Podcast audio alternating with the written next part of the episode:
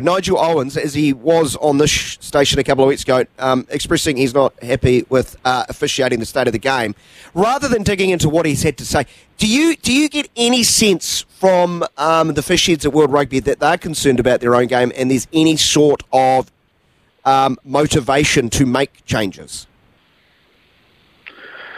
Uh, not really, but but honestly, mate, my, my main takeaway from this maybe Nigel Owens should go have a look in the mirror because he his uh, motivation to make himself as famous as possible, uh, which is you know understandable. Like I get it. Like that's what you want to leverage the fame that you've got. Has unfortunately made the position of being a Test rugby referee like more famous than the actual players themselves, and that's played yeah. a massive part in, in the discourse that, that we're seeing. Like the fact that more New Zealanders know who Wayne Barnes is as opposed to the likes of like many All Blacks is a problem. And this is no, yeah.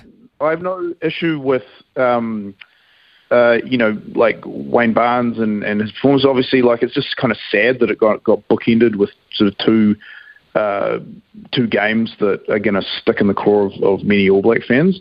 Uh, but I think that like rugby itself has an issue with trying to market itself as this.